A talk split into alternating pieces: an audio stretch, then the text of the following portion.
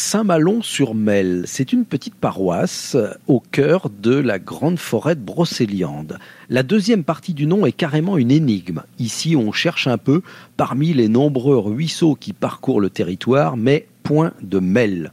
L'eau est tout de même euh, l'une des composantes importantes de cette commune, avec plusieurs fontaines et plans d'eau, notamment celui de la Marette, située près de la fontaine de Jouvence et du tombeau de Merlin.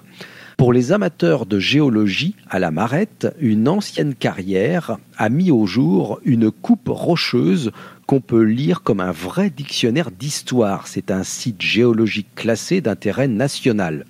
On peut aussi évoquer la lande Saint-Jean avec sa chapelle et son menhir baptisé la Pierre Drette et on trouve actuellement dans le village une ancienne forge réhabilitée où chaque été les marteaux et les enclumes à la force des bras et des mains de forgerons professionnels façonnent tout un tas d'objets en fer.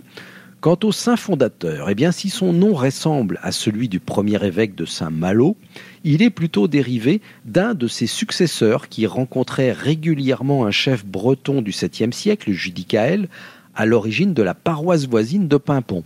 Malon vient probablement de Maelmont, le sixième évêque de Saint-Malo, après Malo lui-même. Et pendant longtemps, eh bien, on trouvait à Saint-Malon-sur-Mel un lieu baptisé le Val sans retour avant qu'il ne soit repositionné du côté de Trérantoc à l'autre extrémité de la forêt.